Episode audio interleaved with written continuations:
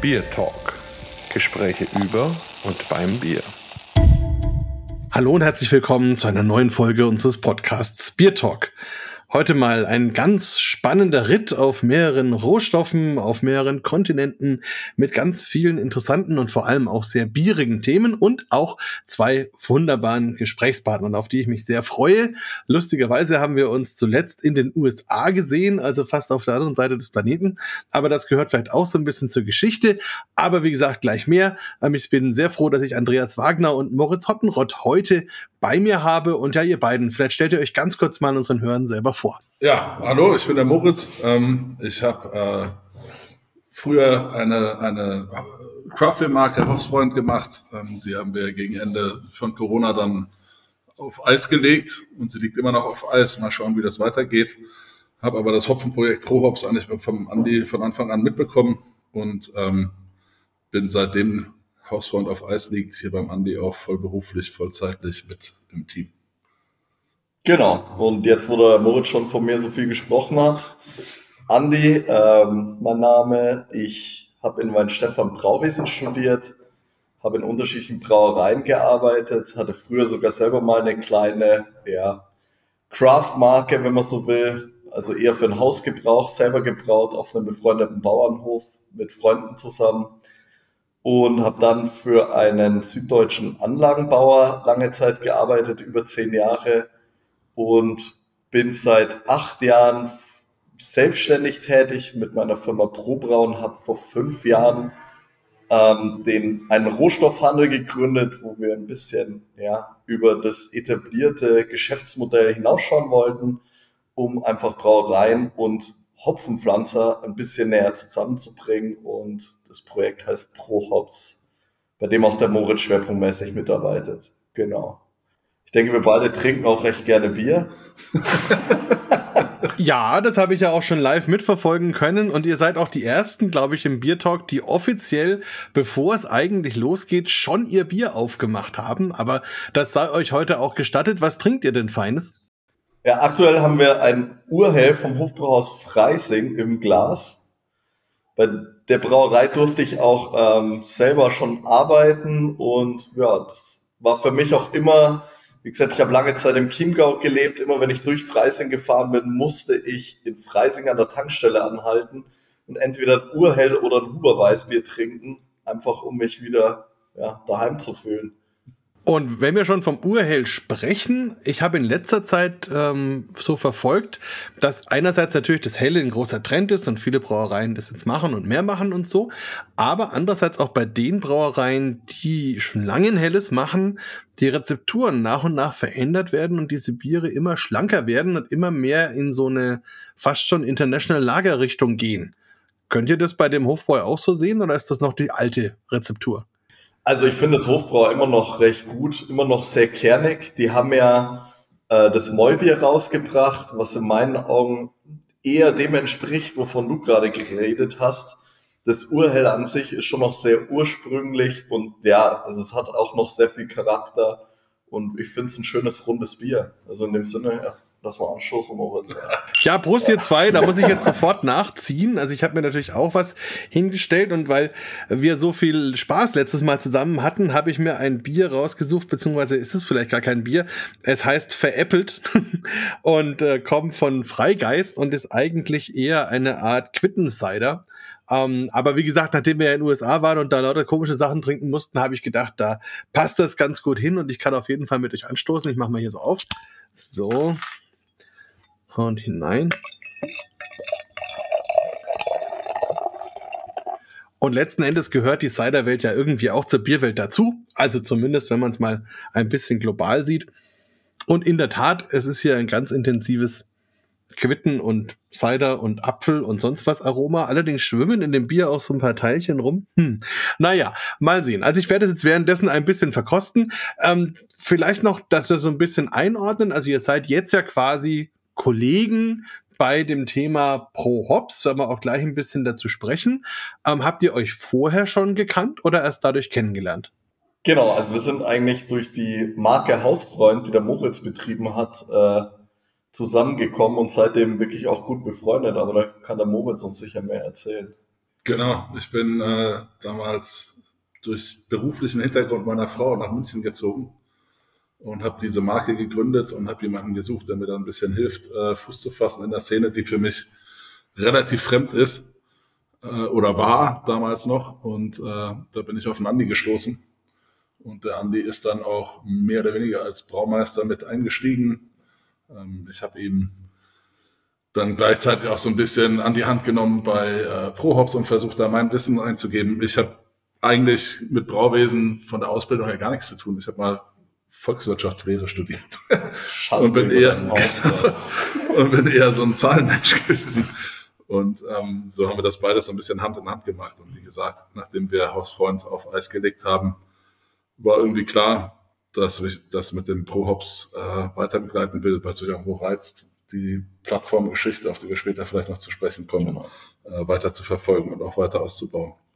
Also es war wirklich lustig. Der Moritz hat halt einen Bekloppten gesucht, der auch ein bisschen Bartansatz hat und da ist auf mich gestoßen. Und für mich war es natürlich eine coole Sache, weil ich damals schon mit dem Hopfen angefangen hatte und dann natürlich auch die Möglichkeit hatte, einfach wieder Rezepte, Biere zu kreieren und auch viel auszuprobieren. Also wir haben sehr viel mit neuen Hopfensorten rumprobiert, haben viel mit slowenischen Sorten gemacht, mit haben mal ein französisches IPA gemacht, ein deutsches IPA und und und, haben da wirklich, ich habe da die komplette Spielwiese an die Hand gekriegt, ohne diesen schnöden Bierverkauf machen zu müssen, wo ich ganz dankbar war, um ehrlich zu sagen. Der ist leider an mir hängen geblieben. Ja. an dieser Stelle ein kurzer Hinweis in eigener Sache.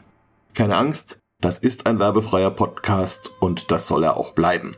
Aber der Biertalk braucht trotzdem eure Hilfe. Bitte bewertet ihn bei den Kanälen, über die ihr ihn hört. Vielen Dank und jetzt weiter viel Spaß mit unserem Biertalk. Einer muss es ja machen und im Zweifelsfall muss man es dann halt trinken, wenn es übrig bleibt. Aber ähm, vielleicht noch, ähm, was ich ganz spannend finde, also Hausfreund habe ich tatsächlich auch schon mal so gehört gehabt und so und vielleicht auch mal irgendwann was probiert.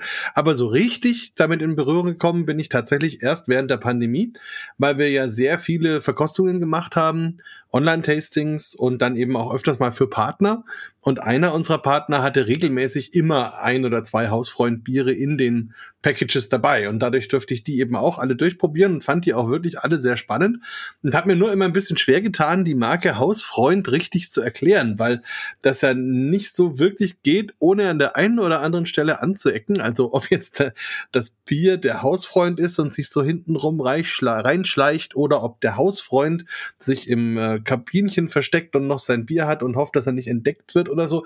Was ist denn die, die Ursprungsidee gewesen, Moritz, von dem Thema Hausfreund? Die Ursprungsidee ist nämlich, dass ja gerade hier in Bayern viele mit ihrem Bier verheiratet sind. Also viele ihr, so wie der Andi, sein Huber und sein, sein Hofbräu Freising trinkt, sein, sein urhelles. Ähm, ja, und das so sein Standard ist. Und da war so die Idee, dass unser Bier eigentlich der Hausfreund ist, der hinter den verheirateten Bieren auch noch irgendwo einen speziellen Platz für spezielle Momente im Kühlschrank hat.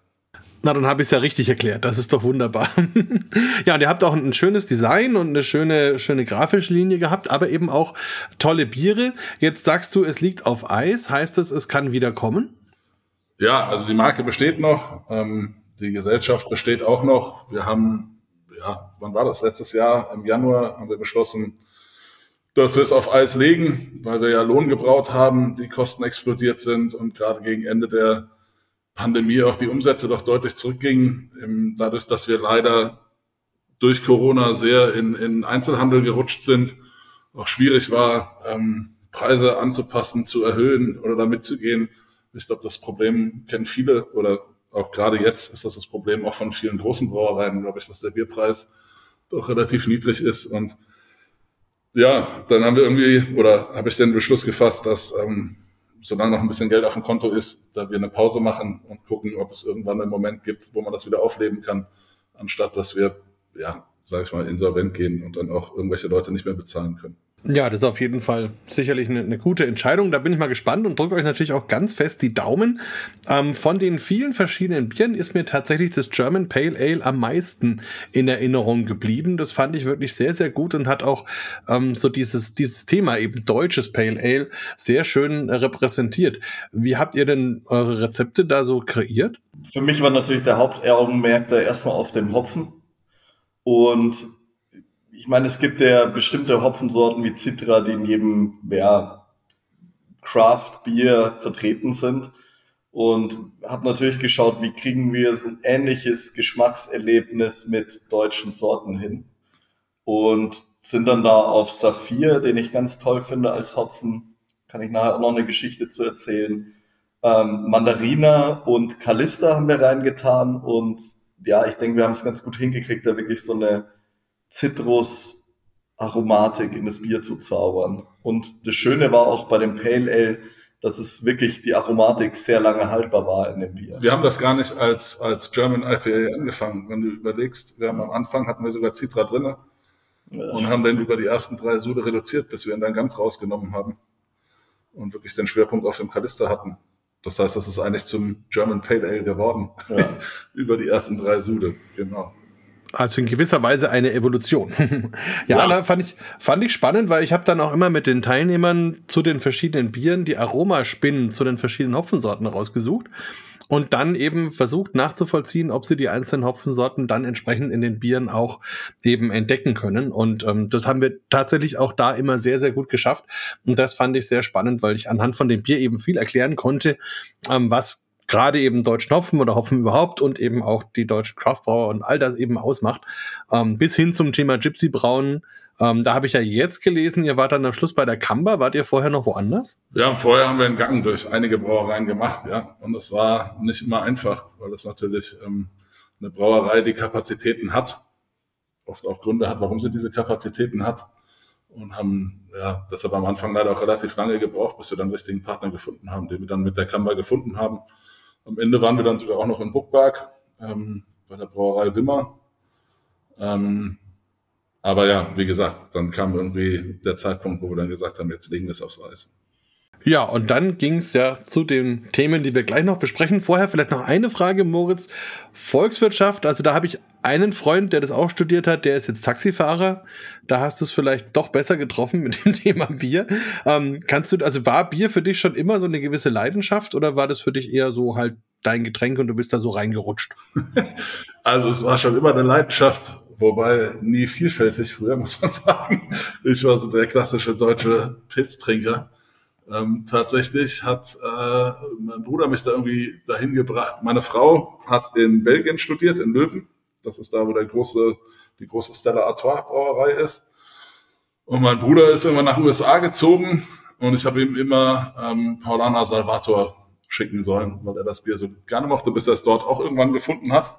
Und dann habe ich ihm irgendwann äh, aus Belgien dann auch Biere mitgebracht, die mir ursprünglich gar nicht so geschmeckt haben, aber einfach weil sie ja, andere Aromen hatten als das, was ich unter Bier verstanden habe zu dem Zeitpunkt.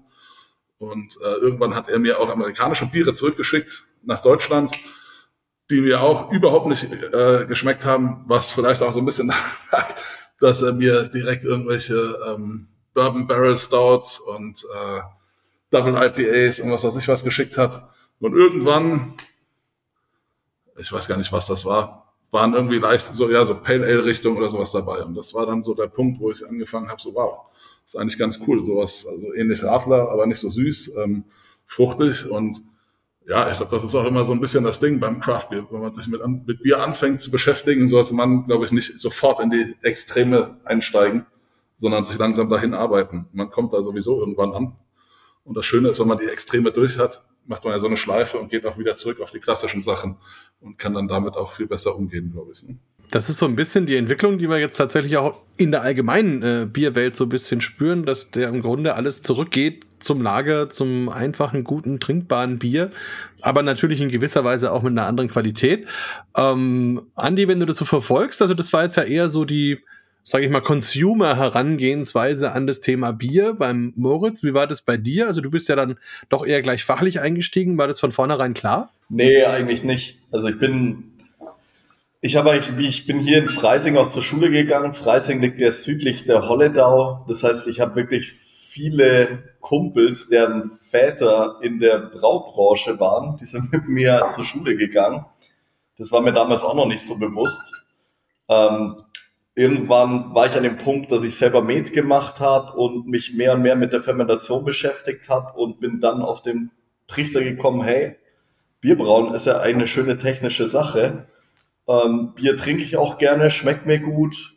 Ähm, lass das mal ein bisschen anschauen. Habe dann eben beim Hofbrauhaus Freising mein erstes Praktikum gemacht und bin dann wirklich der Branche auch verfallen. Ähm, und seitdem komme ich nicht mehr weg und will ich auch nicht mehr weg.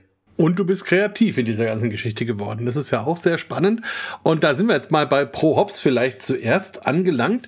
Ich habe versucht, das Ganze so ein bisschen zu verstehen. Und am Ende habe ich gedacht, es ist vielleicht so eine Mischung aus eBay und PayPal für Hopfen. Kann man das so sagen? Nee, eigentlich ist es noch viel einfacher. Eigentlich ist es Amazon für Hopfen. Okay, Gut, gut, gut.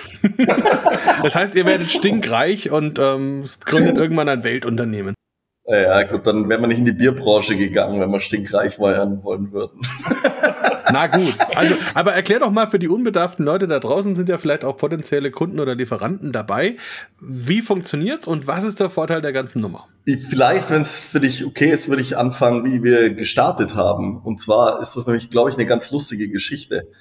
Ich bin ja, wie gesagt, in Freising aufgewachsen, habe hier gearbeitet, ähm, bin hier zur Schule gegangen, hier studiert. Äh, mein bester Freund ist lustigerweise auch Braumeister. Der ist jetzt technischer Leiter in Landshut beim Wittmann. Flo, schöne Grüße, falls du zuhörst. Ähm, während deiner Arbeitszeit natürlich. Ähm, und mich hat ein Kunde, dem ich ähm, drei Sudhäuser in den USA verkauft hat, der hat mich angerufen und hat gefragt, Andi, ich krieg den Hopfen nicht mehr her, den ich brauche für mein Bier. Kannst du mir helfen? Du kommst ja da aus der Gegend, ähm, vielleicht kennst du ja jemanden. Dann äh, habe ich mich dran erinnert, dass mir der Flo eben erzählt hat, wie wir Schafkopfen gespielt haben. Das ist ein bayerisches Kartenspiel. Ähm, dass er einen Gesell oder einen Lehrling hat, der von dem Hopfenhof kommt. Also habe ich im Flo angerufen und gesagt, du, gib mir mal die Nummer von dem von dem Georg Seitz heißt er. Ähm, hat er so gemacht, rufe ich ihn an. Der hat mich zu seinem Bruder verknüpft, zum Flo Seitz. Super cooler Typ, mit dem ich immer noch sehr gerne Bier trinke und auch zusammenarbeite. Hat einen klasse Hopfen auch und einen schönen Hof. Und wir haben dann quasi die erste Palette vom Flo seinem Hopfen nach Amerika rübergeschickt. Und dann ruft mich der Kunde an und sagt, Andi, es war, glaube ich, der beste Hopfen, den ich jemals in die Hand gekriegt habe. Und der Preis hat auch super gepasst. Also habe ich gleich panisch den Flo angerufen und gesagt, Flo, ich hoffe, du hast da auch gutes Geschäft gemacht, weil ähm, ich will nicht, dass du da jetzt drauf zahlst oder so. Es soll jetzt kein Freundschaftsdienst sein. Flo sagt, nee, war ein super Geschäft für ihn. Also habe ich mir gedacht, puh, da scheint ja irgendwo eine Lücke zu sein. Und genau in die sind wir reingesprungen. Genauso haben wir dann auch gestartet. Also unser Konzept ist, dass wir Cherry Picking, also wir suchen uns quasi so die schönsten, besten Lots aus, die für unseren Geschmack sehr gut sind und schauen, dass sie nicht mit Standardhopfen verblendet werden. Es gibt ja sehr viele Hopfenpflanzer, über 600 und der Hopfen wird natürlich sehr stark homogenisiert auch. Das heißt, der Pflanzer, der sich extrem bemüht, eine super Qualität hinzubekommen, vor allem eine Aromaqualität, die uns als Craftbrauer auch wichtig ist, der geht einfach unter in dieser Masse an Einheitsbrei, würde ich jetzt mal behaupten. Und genau diese, diese Goldstücke wollen wir rausziehen und dann auch an Brauereien verkaufen, die das auch wertschätzen können. Also wir verkaufen natürlich auch Massenware, Klar, wenn das jemand möchte, das ist für uns dann reine Handelsware, aber für uns ist wirklich die Creme, das, womit wir uns auszeichnen, ist eben der Fokus auf diese Aromaqualität. Und da haben wir zum Beispiel auch ein im Haus entwickeltes ähm, Verkostungssystem. Wir sind da alle auch drin geschult, machen das auch zusammen mit Brauereien, dass wir mit denen zusammen den Hopfen anschauen und bonitieren um auch zu wissen, was die Brauerei möchte. Es hat ja jeder seine persönlichen Präferenzen, ähnlich wie beim Bier. Und dementsprechend können wir dann auch jedes Jahr Lots für die Kunden aussuchen anhand deren Aromaprofile, die wir zusammen erarbeiten. Und ich habe deine Frage immer noch nicht beantwortet. Ich weiß, ich hätte Politiker werden sollen.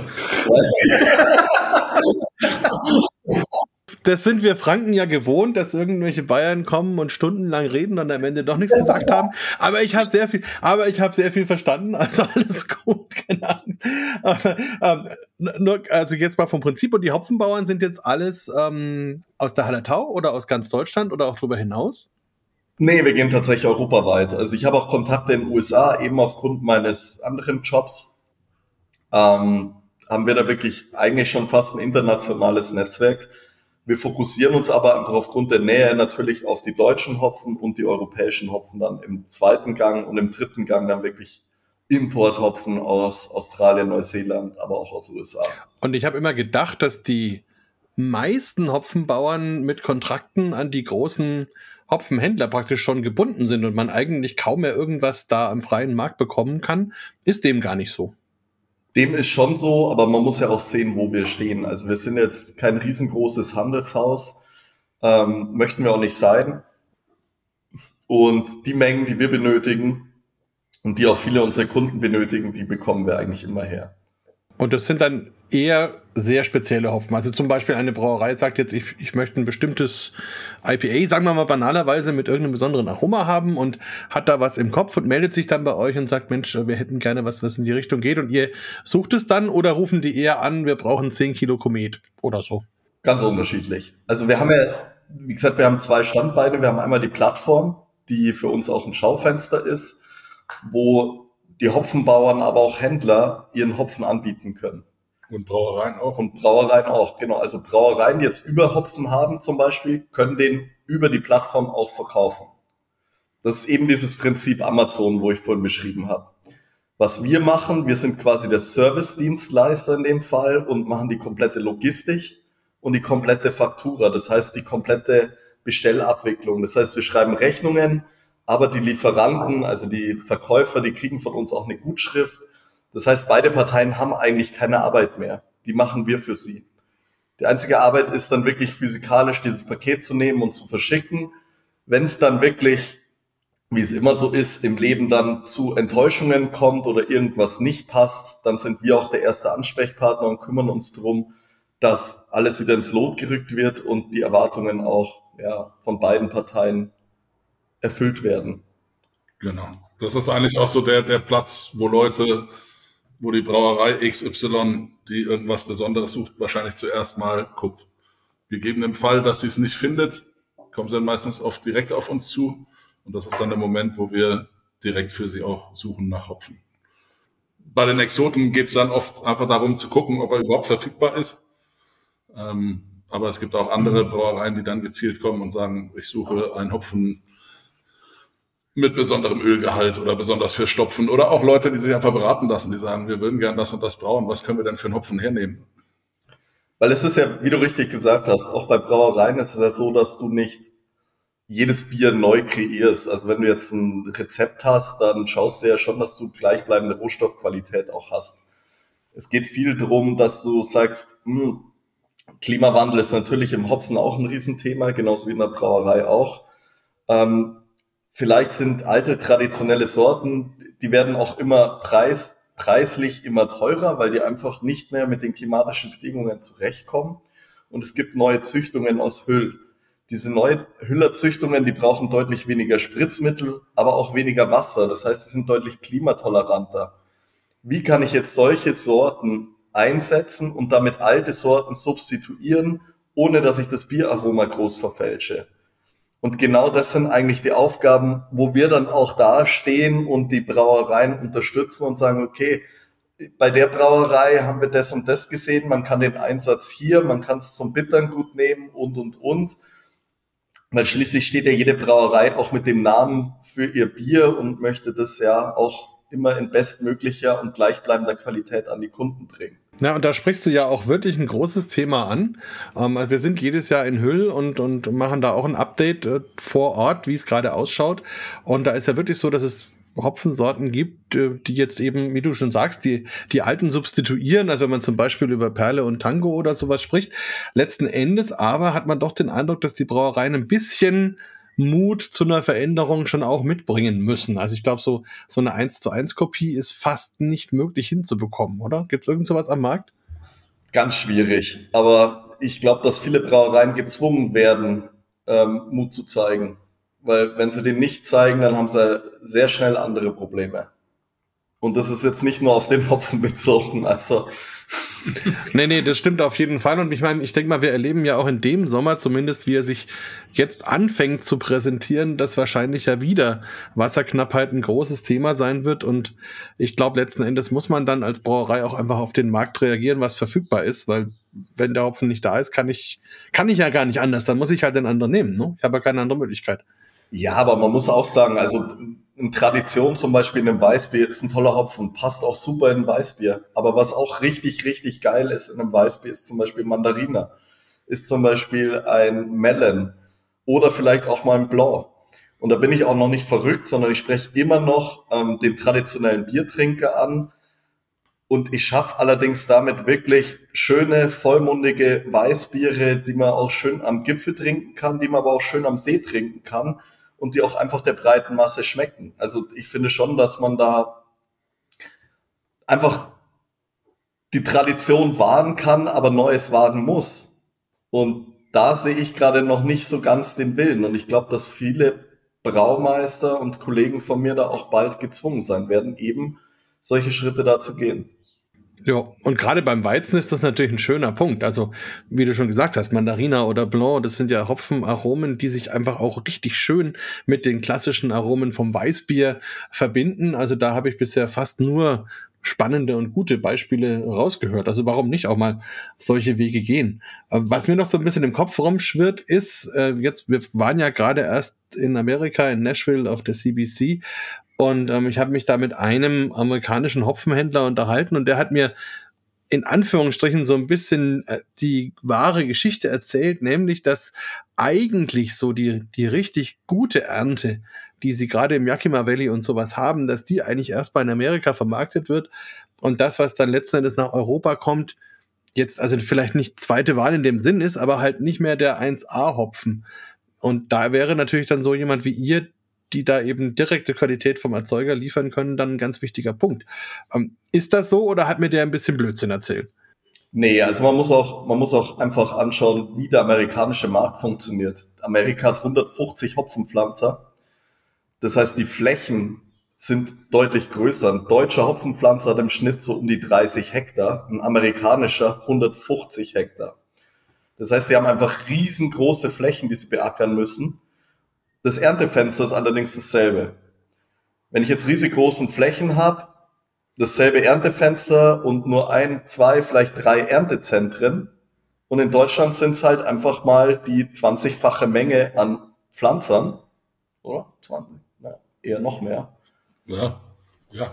Das heißt, ich habe viel mehr Erntezentren, jetzt mal so gesehen, logistisch, und habe viel kürzere Erntefenster für die einzelnen Hopfensorten. Das heißt auch, dass wir in Deutschland eine viel bessere Qualität hinbekommen wie die Amerikaner. In Amerika ist es dann natürlich so, dass du von dieser Farm, der hat jetzt diesen Hopfen mit einem riesengroßen Erntefenster. Nehmen wir jetzt mal Cascade. Das heißt, es gibt einen sehr frühen Cascade, weil sie früher anfangen müssen zu pflücken. Es gibt einen, nennen wir es mal perfekten Cascade, der im perfekten Erntefenster liegt. Und es gibt einen sehr späten Cascade, der dann wahrscheinlich schon eher so in die Dieselart geht. Der Amerikaner an sich ist es gewohnt, zur Hopfenernte zu fahren und sich den Hopfen selber rauszusuchen. Die Lots nennen sich die. Und der pickt natürlich dann eher die Lots, die in diesem mittleren Fenster liegen, weil die natürlich perfekt ausgereift sind. Was bleibt übrig? Klar, die frühen und die späten Lots. Und die werden dann auf dem Freimarkt verkauft. Und der Freimarkt ist das, was im Weltmarkt dann quasi endet. Und ähnliches haben wir hier in Deutschland auch. Also das ist das, wo ich gemeint habe. Nur bei uns ist halt die, die durchschnittliche Standardqualität schon relativ hoch, dadurch, dass wir viel mehr kleine Erntezentren haben. Also ein wirklich wichtiger Punkt und dann steckt da da auch, auch äh, absolute Wahrheit drin in dem, was der mir erzählt hat, aber vielleicht nicht die Absicht, jetzt zu sagen, wir liefern euch in Anführungsstrichen bewusst äh, die, die zweite Ware sozusagen, sondern es ist ja einfach logisch, wenn ich vor Ort bin, dass ich mir dann natürlich die Sachen raussuche, die, die ich dann auch haben will. Und das sind ja auch oft sehr spannende Brauer, die dann auch wirklich sagen, ich gehe bewusst selber ähm, in die Felder, ich suche mir selber meine Hopfen aus, aber dafür bloß an Eric Toft denken, der das ja im Grunde groß gemacht hat in Deutschland, diese Idee, so mit Hopfen umzugehen. Ähm, ach Moment, da wären wir eigentlich gerade noch mal bei dem Saphir-Thema. Du wolltest uns noch was zum, zum Saphir-Hopfen erzählen, oder? Der ist jetzt beim Eric auch sehr beliebt. ich, ich musste jetzt leider kurz unterbrechen, weil nämlich der Eric Toft hat da eine Wahnsinnsarbeit gemacht, absolut, aber im Endeffekt hat er es nicht neu erfunden. Früher hat man in der Holledau wenn man die Bilder anschaut und wenn man auch mit älteren Leuten redet, wie früher der Hopfenhandel ablief, war das früher ein riesen Jahrmarkt in der Holledau, weil das nämlich früher bei uns genauso war. Da sind die Brauereien in die Hallertau gefahren und haben Hopfen eingekauft, direkt beim Bauernhof. Das war früher gang und gäbe. Wir sind nur, einer der großen Hopfenhändler hat angefangen mit diesen Vorverträgen, die auch die Daseinsberechtigung haben, dass sie einfach den Pflanzern Sicherheiten bieten und auch den Brauereien Sicherheiten bieten. Das ist einfach aufgrund der, nennen wir es mal, Industrialisierung des Biermarktes natürlich auch ein logischer Schritt gewesen. Aber es ist kein neues Ding, auch bei uns nicht, dass man Hopfen direkt beim Bauern selber aussucht. Das war früher, wie gesagt, gang und gäbe. Nur um das nochmal kurz zu korrigieren, was du gesagt hast. Vielen, vielen Dank. Ähm, ich lasse mich ja gerne belehren. Wobei man natürlich sagen muss, dass früher das auch noch eine andere Hopfenqualität war, weil da hat man ja dann äh, doch die, die Hopfendolden in diesen großen Säcken, die die Leute selber mit den Füßen reingestampft haben, äh, mitgenommen. Das war dann aus heutiger Sicht vielleicht fast schon eher so belgischer oder englischer Hopfen, nicht das, was wir heutzutage unter absoluten frischen Hopfen verstehen. Ne? Da hat sich auch noch viel geändert. Aber wie gesagt, ich bin hundertprozentig bei dir und es ist ja auch immer wichtig zu sehen, die Traditionen, wie sie sich dann bei uns jetzt das doch bewahrt beziehungsweise wieder durchsetzt. Trotzdem, was hat es jetzt mit dem Saphirhopfen auf sich? genau, Saphir ist ja eigentlich von der damaligen Becks Brauerei quasi mit ins Leben gerufen worden. Ähm, Saphir ist auch lange Zeit noch der Hopfen im Becks gewesen. Ich bin mir gar nicht sicher, ob es immer noch so ist. Ich glaube tatsächlich schon. Und ich finde, es ist eine spannende Geschichte. Becks kam ja wirklich aus einer Zeit, wo man extrem viel Wert auf Qualität gelegt hat. Dass Becks eigentlich stark gewachsen. Die haben zum Beispiel eine Spelzentrennung gehabt, einfach um die Bierqualität noch zu steigern und haben eigentlich permanent auch neue Hopfensorten ausprobiert, um einfach die Bierqualität emporzubringen. Und Becks hat ganz stark zum Beispiel auch auf den Saphirhopfen gezählt. Das Problem, was der Saphir aktuell hat, ist, dass er immer mehr auch unter dem Klimawandel und unter der Welt geleidet und auch immer rarer wird, weil der für einen Pflanzer eigentlich nicht mehr tragbar ist.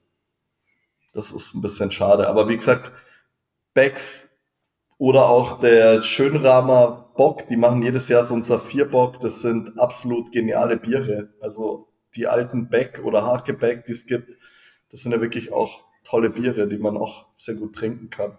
Ja, absolut. Und ich kann jedem nur raten, sich mal ein Becks in der Dose zu kaufen. Das sind wirklich auch hervorragende, schöne Biere, wo man dann auch tatsächlich was von den Rohstoffen durchaus hat. Ähm, ist nicht auch das Tab 5 von Schneider ein sehr saphir geprägtes Bier zumindest gewesen? Ja, also ob es aktuell so ist, weiß ich nicht, aber es war definitiv auch ein, äh, ich glaube, ein gestopfter Weizenbock ist das. Der ist ja auch ja, Doppelbock, also Hammernummer und war für mich damals tatsächlich so ein bisschen eine Offenbarung, als ich das zum ersten Mal äh, getrunken bzw. gerochen habe oder beides. Ähm, und das ähm, hat unglaublich äh, auch zu, zu, meiner persönlichen Rezeption, was Hopfen alles kann, äh, beigetragen. So, so viel Aroma, so viel Vielfalt. Ähm, ja, nee, super, toll. Ähm, dann wäre noch eine Frage an euch. Ähm, wenn ihr da jetzt unterwegs seid, heißt es dann eben auch sehr viel persönlicher Kontakt zu den Pflanzern? Also fahrt ihr dann auch rum und besucht die und, und macht dann die Dinge fest? Ja, auf jeden Fall. Also wir wollen alle Pflanzer, mit denen wir arbeiten, persönlich kennen, die Familien kennen. Wir wollen die Anbaubedingungen, wir schauen uns die Felder an. Pipapo, man muss ja immer schauen, dass es auch menschlich passt, wenn man mit Leuten zusammenarbeitet. Das ist uns ganz wichtig es gibt auch viele Pflanzen, die jetzt nicht unbedingt zu jeder Brauerei passen. Also auch da schauen wir, dass es zu einem guten Matching kommt, würde ich jetzt mal sagen. Und ja, so dass jeder sich damit wohlfühlt, dass auch die Parteien gegenseitig miteinander werben können. Das finde ich auch ganz wichtig, dass die Brauerei XY sagen kann, der Hopfen ist von dem und dem Hopfenhof, das vielleicht auch medial ausschlachten kann. Und ja, ich glaube, es ist einfach gerade in der heutigen Zeit immer wichtiger, dass man weiß, woher auch die Rohstoffe kommen. Und da denke ich, leisten wir auch einen ganz guten Beitrag zu. Ja, ist auch ein wichtiger Punkt, glaube ich. Also, dass die Brauer auch verstehen, dass die Herkunft der Rohstoffe, die Personen, die dahinter stecken, die Betriebe, die Regionen, dass das einfach unheimlich viel dazu beitragen kann, sein Bier auch entsprechend zu vermarkten, zu positionieren, Stories zu erzählen und das irgendwie auch einzigartig zu machen. Und nicht zuletzt der Hopfen ist da ja ein riesengroßes Thema. Jetzt kommen wir aber noch zu eurer anderen Firma oder in dem Fall dann deiner anderen Firma oder wie auch immer es genau ist, nämlich Pro Brau. Das heißt also, einmal haben wir jetzt das Thema Hopfen und jetzt geht's ums Business, würde ich sagen, oder? Also da geht's jetzt um Anlagenbau, um Brauereien in aller Welt? Genau, richtig. Also ich betreue da schwerpunktmäßig viele Projekte in den USA. Ich bin aktuell beauftragt von der Firma Kaspar Schulz, Künzel und ESA und Hüber. Das ist ja ähm, ein Konglomerat an Firmen mittlerweile und konzeptioniere da im Vorfeld die Anfragen oder halt die Brauereianlagentechnik. Schwerpunktmäßig eben in Nordamerika, habe jetzt ein Projekt in Mexiko, wo wir jetzt noch aufbauen und bin da auch sehr nah an den Kunden dran. Also ich, es geht ja gerade, wenn man eine Anlage konzipiert und baut, auch viel drum, was für Biere möchtest du damit brauen, in welche Richtung soll es gehen, welche Effizienzen erwartest du, welche Aromen und möchtest du in deinem Bier standardmäßig haben und wie können wir solche Prozesse auch für dich optimieren, so dass es natürlich auch für dich ein bisschen einfacher wird oder vielleicht auch ein bisschen ähm, standardisierter ist da das falsche Wort, aber ähm, dass man eine gleichbleibende Qualität quasi rausbekommt aus der Anlage. Das ist für mich immer ein ganz großer Fokus, wenn ich da in, ja, in so Gesamtbilder einsteige. Also ich kümmere mich relativ wenig um einzelne Schrauben, die irgendwo verbaut sind, sondern wirklich um Gesamtkonzepte. Das heißt, es geht dann los mit einem Layout, mit der Aufstellung, wo und wie wird die Anlage aufgebaut, dass auch eine gewisse Customer Experience dahinter steht, aber auch, dass die Logistik zum Beispiel von der Produktion nicht gestört ist und dass die Logistik maximal effizient läuft. Und das sind sehr spannende Themen, weil natürlich da jeder Standort auch komplett unterschiedlich ist. Das heißt aber doch eigentlich, es geht zwar vordergründig um eine Anlage, aber eigentlich ist es eine komplette Unternehmensberatung. Ja, wir steigen weniger in die Financials ein, weil ich den Kunden weniger erklären will, wie er sein Bier zu verkaufen hat, wie mehr wie er sein Bier vielleicht besser produzieren kann oder wie er sein Bier so produzieren kann, wie er auch möchte und bringe ihm dann die Anlagen quasi mit, damit er das dann auch so machen kann. Und da haben wir auch spannende Leute in den USA getroffen, die ja da mit euch auch schon zugange sind. Also gibt es da ein paar Beispiele, wo ihr erzählen könnt, was da so entstanden ist über die Zeit? Ja, also aktuell bauen wir jetzt dann, nächste Woche geht's los, dass wir zum Beispiel Prost in Denver aufbauen. Der bekommt jetzt eine komplette Schroterei von Künzel erstmal da ist auch das Thema, der Sekunde an mich rangetreten, die machen sehr viel deutsches Bier eben. Ist vielleicht ist dir wahrscheinlich auch ein Begriff, oder? In Denver kennt man ja Prost Brewing Company. Ähm, und wie er sich auch im Markt ein bisschen differenzieren kann. Und wie ich vorhin angesprochen habe, Becks hat früher diese Spelzentrennung gemacht. Es gibt in den USA, glaube ich, drei Brauereien, die das so betreiben. Und der David ist an mich rangetreten, wie kann ich meine Bierqualität denn ein bisschen steigern? Wie kann ich was anders machen wie andere? Wie kriege ich vielleicht cleanere Biere hin? Und da sind wir dann zusammen auch zu der Lösung gekommen, eben, dass wir die Spelzen abtrennen können, um die Shelf Life zu erhöhen, um vielleicht weniger Polyphenolbittere rauszuholen und das Pilz noch ein bisschen schlanker zu machen, um die Bittere wirklich ganz gezielt nur vom Hopfen zu bekommen. Ähm, genau, und die bauen wir jetzt auf. Der da werden dann auch offene Tanks von Schulz dann geliefert, ähm, ein kompletter Keller mit liegenden Tanks. Ähm, wir als Probrauer designen dann noch die komplette Kellerverrohrung dazu. Und ja, es ist, glaube ich, ein richtig schönes, schlüssiges Projekt und ich freue mich schon tierisch drauf, wenn es dann Ganze auch steht. Prost ist lustigerweise natürlich auch ein Hopfenkunde von uns. da kommen dann die Sachen wieder zusammen. Ja, richtig. Ja, ähm, ganz kurz, damit die Hörer auch abgeholt werden, weil jetzt vielleicht nicht jeder was mit Spelzentrennung anfangen kann. Ähm, also im Grunde ist zum Beispiel ein Verfahren, was auch Riegele in, in Bayern einsetzt.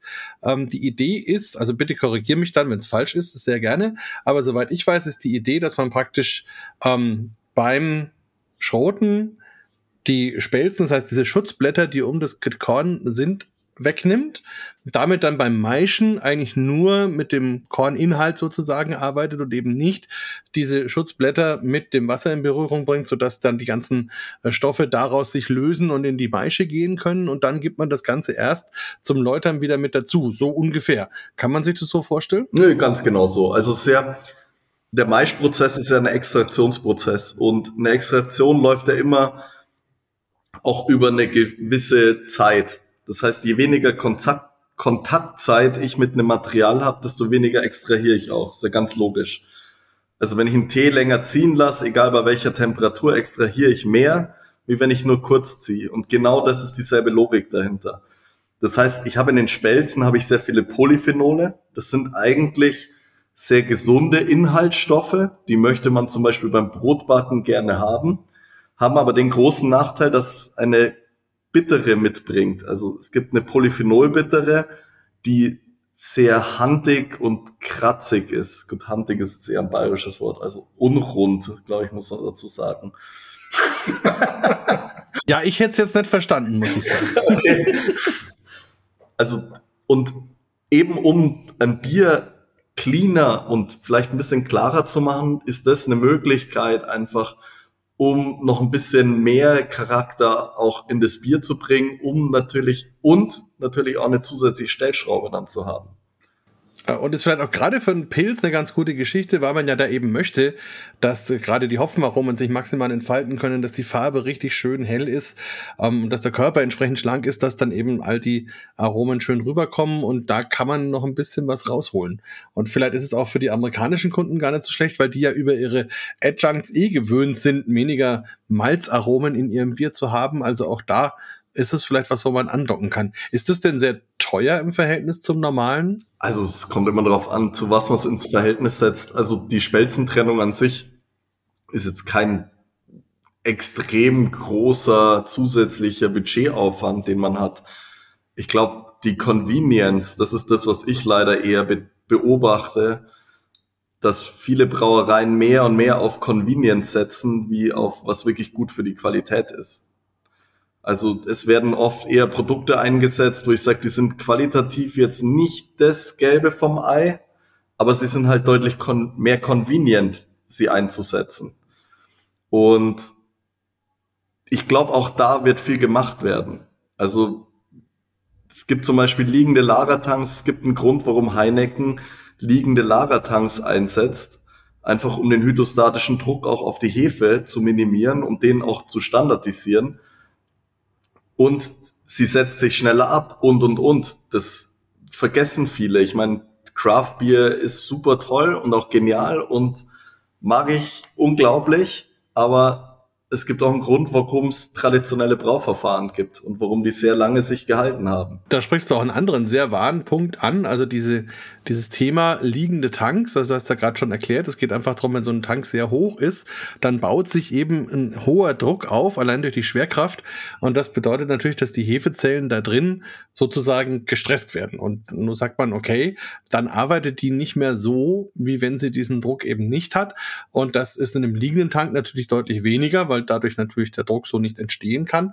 Und es gibt durchaus auch Brauereien, die da auch bei uns draufsetzen. Also ich kenne zum Beispiel die Saalfelder Brauerei, und die tatsächlich auch regelmäßig äh, viele Preise gewinnen mit ihren Bieren, gerade mit dem Kellerbier ähm, und eben selber sagen, dass dieses Thema eben, ich sage ich mal, landläufig Drinkability, die was was eben so ein typisches Lager- und Kellerbier ausmacht, dass das auch davon kommt, ähm, dass man eben hier auf die liegenden Tanks setzt. Und vielleicht ein Wort noch dazu, was ich auch interessant finde. In Brüssel zum Beispiel gibt es die Brasserie de la Seine.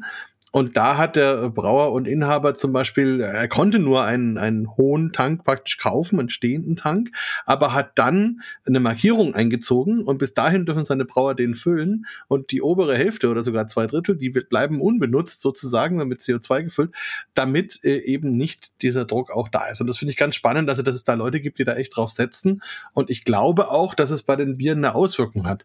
Ähm, äh, wie habt ihr das so sensorisch erlebt oder gibt es da auch analytische äh, Verfahren, die das beweisen? Also du kriegst halt, wenn du weniger hydrostatischen Druck hast, bekommst du schönere Estaromen mit in deinem Bier.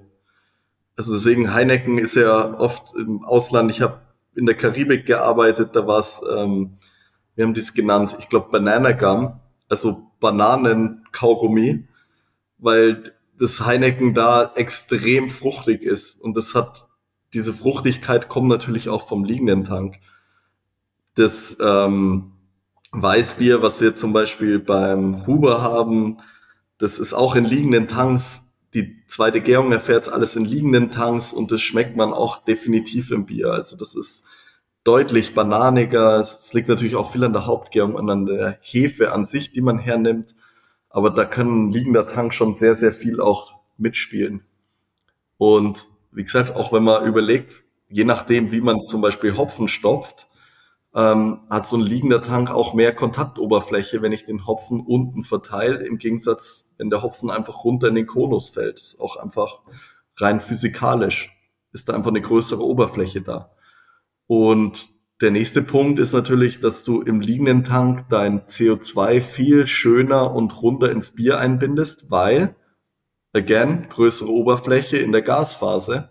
Das heißt, du hast ja deine Flüssigphase und Gasphase. Und je mehr Gasphase ich habe, desto mehr CO2 bindet sich dann auch im Bier oder schnell, bindet sich schneller im Bier, muss man sagen. Wie wenn ich jetzt einen zylindrokonischen Tank habe. Also es gibt schon einige Punkte, die auch für einen liegenden Tank sprechen. Ja, und die Hörer können schon wieder richtig viel dazulernen. Also das finde ich auch immer spannend, wenn wir so ein bisschen zumindest in die, in die Tiefen des Brauens hineinsteigen und eben auch zeigen, dass es nicht nur damit getan ist, dass man da ein paar Töpfchen rührt, sondern dass da wirklich sehr viel Wissenschaft und, und Erfahrung und natürlich auch ganz klassische Physik dahinter stecken und das sehr großen Einfluss letzten Endes hat. Vielleicht noch so eine Frage an euch beide. Jetzt waren wir ja in Amerika. Wir hatten die Pandemie davor. Wir haben jetzt die Kriegssituation in Europa. Wie erlebt ihr denn so den Markt? Also gerade auch den globalen Markt und auch die, die Marktteilnehmer in den verschiedenen Ländern. Ähm, wie, wie ist aktuell so der Zustand in der Brauwelt? Also ich habe das Gefühl, dass es äh, der Zustand zumindest schwierig ist. Ähm, wenn wir das auf den, auf, auf, auf unser Pro-Hops oder auf unseren Hopfenhandel beziehen, dann ist es so, dass wir nicht unbedingt viel weniger verkaufen, aber wir kriegen viel mehr Anfragen, die unbearbeitet brauchen. Wir haben viel mehr Arbeit, das zu bearbeiten, weil die Preise sind gestiegen für den Hopfen und so sind sie genauso auch gestiegen für alle anderen Rohstoffe. Ich meine, ich glaube, äh, in einigen Bereichen gibt es wirklich Probleme auch mit CO2 oder gab es Probleme mit CO2 und, und, und. Die Brauereien haben Probleme, ihren Preis zu halten, ähm, ihre, ihre, ähm, ihre Margen einzuhalten, ihr Wachstum zu steigern. Ja, und irgendwie hat man so das Gefühl, es bricht alles so ein bisschen gerade, oder nicht bricht zusammen, aber es, es konsolidiert sich und auch so ein bisschen, gerade wenn wir jetzt über Amerika reden, hatte ich auch so ein bisschen das Gefühl, so dieser Drang, immer wieder was Neues und total Verrücktes zu machen, ist auch rückläufig geworden. Die Leute versuchen zu standardisieren und weil sie wirklich, glaube ich, auch auf die Kosten achten. Und vielleicht ist das auch so ein bisschen der Grund darum, warum man diese Schleife zurück zu den Lagern hat. Ne? Weil man vielleicht doch auch wieder ein Bier machen möchte, ja, mit dem man halt einen gewissen Preis auch halten kann und trotzdem noch Geld verdient. Und ja, die Bevölkerung, weiß ich nicht, oder ich weiß, der, der Kunde, ob der noch so willens ist nach zwei Jahren Pandemie und jetzt äh, Inflation und äh, Kriegskrise, so wahnsinnig viel Geld fürs Bier auszugeben, das weiß ich auch nicht. Ich glaube, dass das alles so ein bisschen zusammenspielt und dass es ein schwieriger Markt ist und dass es ähm, leider interessant sein wird zu sehen, wer das überlebt oder wie die, wie die Brauereien das überleben. Also ich glaube, es tun sich viele schwer und nicht nur die, die schlechtes Bier machen. Äh, ich muss dem Moritz da leider zustimmen. Also was mich immer am meisten wütend macht, würde ich jetzt schon fast sagen, ist, wie der Deutsche zu seinen Lebensmitteln steht und generell, dass man dieses Geiz ist geil, aber halt nur bei Lebensmitteln, dass das wirklich so gelebte Praxis ist. Also das erlebe ich sogar bei mir, bei meinem Vater, der hier in Freising aufgewachsen ist, schon immer hier war, mit dem führe ich jeden Tag Streitgespräche über den Bierpreis, weil er sich dann wieder eine Kiste im super Sonderangebot für 10 Euro kauft, ähm, wo ich sage, ja, aber das Zeug A, will ich es nicht trinken, B, machst du gerade den Markt kaputt. Und er sagt, ja, ist mir doch egal, also ich habe für 10 Euro eine Kiste gekauft. Also für mich ist Bier halt auch Lebensgefühl und Lebenseinstellung und da gehört auch ganz viel dazu, dass du natürlich auch die Leute dahinter sieht, die das Bier herstellen. Und das fehlt mir bei uns in Deutschland ganz massiv, dass die Konsumenten die Brauer sehen, die dahinter stecken, die stundenlang an den Kesseln stehen, schwitzen ohne Ende, dann in den Keller rennen, der eiskalt ist, runterkühlen, ihre Familie nur am Wochenende, wenn überhaupt sehen, ähm, um das Bier zu brauen. Und dann geht's um was? Um 20 Cent die Flasche, weil sich das der Durchschnitt Deutsche nicht mehr leisten kann. Und da muss ich sagen, da werde ich in letzter Zeit, ja, das ist so der Punkt, da wo ich wirklich extrem schnell hochgehe, weil ich will nicht an Lebensmittel sparen. Ich spare lieber daran, dass ich mir einen bescheuerten Fernseher lieber nicht kaufe und das Geld lieber in Essen investiere und trinken, wo ich weiß, wie es hergestellt wurde, wo das herkommt und das führe ich ja mir zu. Ich meine, wir reden alle davon Mikroplastik und, und, und. Und was machen wir? Wir kaufen das Zeug beim Discounter. Und dann wundern wir uns, ach, komisch, da war Pferdefleisch drin. Ich weiß gar nicht warum. Im Bier. Ja.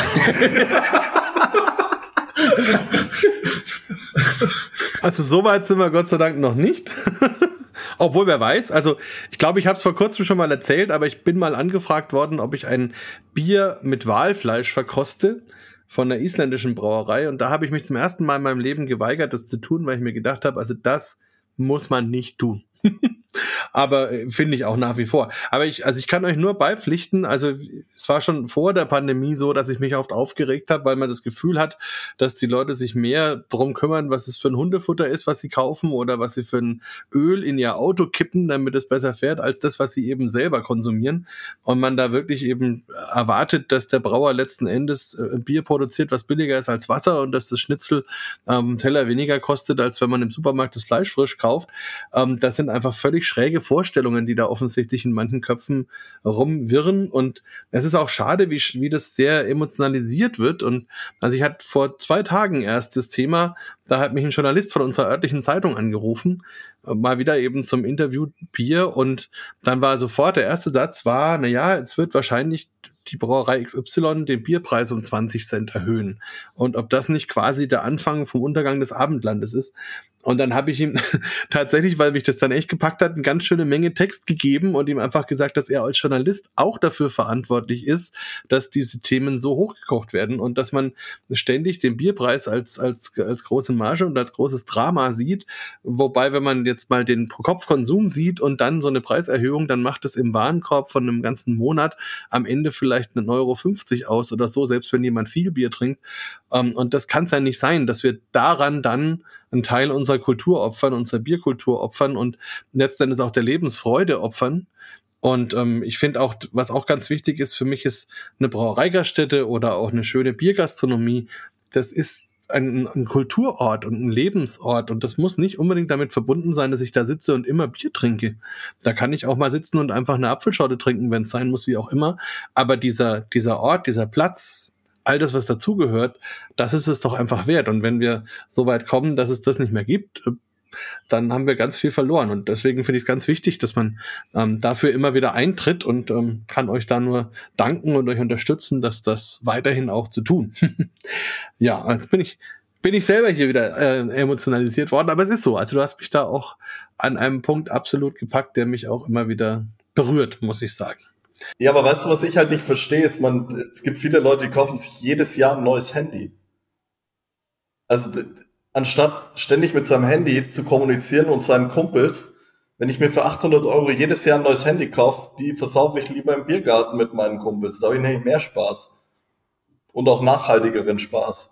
Das stimmt. Und vor allem, wenn man dann sieht, wie manche Leute sich gegenüber sitzen und sich scheinbar nur mit ihrem Handy beschäftigen, finde ich auch eine krasse Nummer. Aber das ist wieder, wieder ein anderes Thema. Also auf jeden Fall, ähm, ja, egal. Aber nochmal ganz kurz, ihr seid jetzt beide in Freising. Das heißt, da, da wohnt ihr auch und seid dann auch unterwegs. Wo geht man denn da so hin, wenn man in Freising ist? Ja, das ist das Thema. Also. genau, das ist das große Thema, weil ich wohne nämlich gar nicht in Freising. Ich wohne in, im Moment noch in Ottobrunn und bin gerade auf dem Sprung zurück in meine alte Heimat Richtung Heidelberg zu ziehen. Da kann ich dir einiges erzählen, wo du weggehen kannst. Aber also in Freising, dadurch, dass ich Urfreisinger bin, das Huber ist eine gute Adresse, gerade wenn man Hofbraus frisch trinken möchte. Ähm, eine schöne Kneipe, die ich sehr genießen kann, ist auch das Furtner Bräu. Das war die letzte Brauerei in Freising, die zugemacht hat. Die wurde dann wieder aufgemacht, eigentlich so, ja, mit einer kurzen Zeit. Also es hieß, dass sie nur ein Jahr offen sein darf, aber mittlerweile sind es dann doch ein paar Jährchen geworden und die läuft richtig gut. Das Samamera, die von unseren Freunden vom Isar-Kindle gemacht werden, ist auch eine super Anlaufadresse mit einem schönen Biergarten. Dann ähm, gibt es einen Biergarten im Bürgergarten oben am Lindenkeller, wo man sich schön raussetzen kann und auch, wie du richtig gesagt hast, dieses, diese Begegnung und das, ja, einfach dieses Miteinander schön erleben kann. Dann natürlich in Weinstefan den Hörsaal 13, der ist natürlich auch immer sehr gerne besucht. Ähm, das ist auch eine lustige Nummer. Der Biergarten von Weinstefan oder das Bräustübel heißt der Hörsaal 13, weil es in der ganzen Uni in Weinstefan kein Hörsaal 13 gibt. Und das ist eigentlich der Insider unter Studenten, dass man sagt, man geht in den Hörsaal 13. Und wenn man ins Bräustüber reingeht, muss man hinschauen, gibt es sogar ein Turmschild, wo Hörsaal 13 draufsteht. Das ist ganz witzig. Das ist ja klasse. Das wissen allerdings wirklich nur die Insider, ja. Okay, also da werde ich beim nächsten Mal drauf achten. Und beim Lindenkeller, soweit ich weiß, kann man sogar noch die historischen Keller erkunden, ne? Genau, richtig, drunter. Das ist auch sehr spannend. Das haben wir letztes Jahr als Weihnachtsfeier gemacht, ja. Genau. Ja. Da haben wir uns die angeschaut. Ist auch super spannend. Ich meine, da ist nichts mehr drin, aber da hat zum Beispiel der Furtner noch sein Bier drin gehabt. Der Furtner hat eigentlich zumachen müssen, weil er sich keine Kältemaschine kaufen wollte. Krasse Sache. Dann haben wir jetzt für die Hörer auch noch ein paar schöne Tipps, wenn sie demnächst mal wieder nach Freising kommen. Und ähm, ja, dann sage ich von meiner Seite aus vielen, vielen Dank, ihr beide. Ähm, habt heute noch viel Spaß, solange ihr haben könnt, zeitlich gesehen. Und ähm, freue mich, wenn wir uns dann bald mal wieder irgendwo auf diesem Planeten wiedersehen. Bis dahin, heute noch einen schönen Abend. Danke dir auch. Danke dir auch. Bier Talk, der Podcast rund ums Bier. Alle Folgen unter www biertalk.de